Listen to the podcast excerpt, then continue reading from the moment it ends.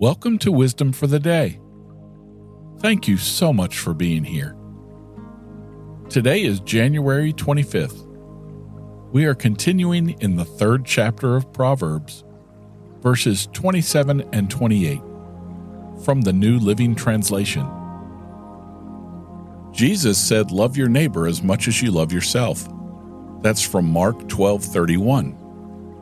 Jesus also told the story of the Good Samaritan in Luke chapter 10, verses 30 through 37. A Samaritan was a person from the nation that the people from Jerusalem disliked.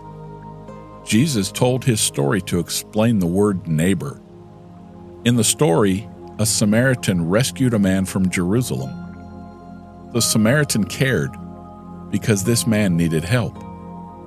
So Jesus argued this other man was the Samaritan's neighbor. We should do the same. We should care about everyone whom God sends to us. Jesus discussed this subject again in Matthew chapter 5. You have heard the words, Love your neighbor, hate your enemy. I am telling you to love your enemies. Pray for anyone who attacks you. That's chapter 5, 43 and 44. The people in Jesus' time thought they should hate their enemies. But the Bible does not tell us to hate. In fact, Jesus said that we should love our enemies. Jesus even prayed for the people who killed him Father, forgive them, for they do not know what they're doing. That's Luke 23, verse 34. I can assure you that Proverbs doesn't say that you get a you can put it off till later card if it's inconvenient to do something good for someone when that good is something that's due. Do it now. Don't rationalize. Rationalization comes very naturally to most people. Maybe you have a good, important church meeting, so you don't have time to help a homeless person. Actually, this situation happened to me once. And unfortunately, I chose to arrive at youth group on time. Afterwards, I was convicted by reading the Bible.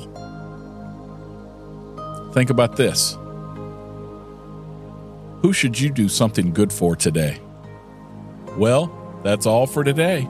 I'll be back tomorrow, but you can visit me at my website, wisdomfortheday.org.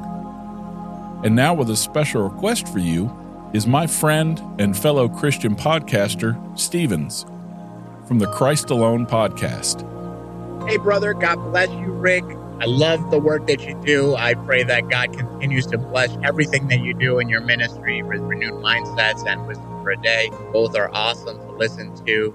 Wisdom for a day. I love that you're going through Proverbs. My only gripe is that you thought of that before I could.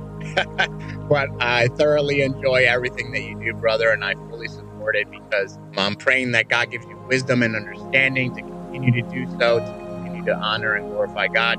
And I want to encourage your listeners to go and if they haven't done so, go leave and write a review on applepodcast.com for renewed mindsets and wisdom for a day. God bless you and God bless everybody. Thank you, Stevens. And God bless you and your wife Angie as well. You can find Stevens at ChristAlonePodcast.com. Stevens is organizing a network of Christian podcasts to make it easier for you to find quality shows, as well as for collaboration between the content creators. Y'all pray for his ministry. Until next time, I'm Rick. I love you. See ya.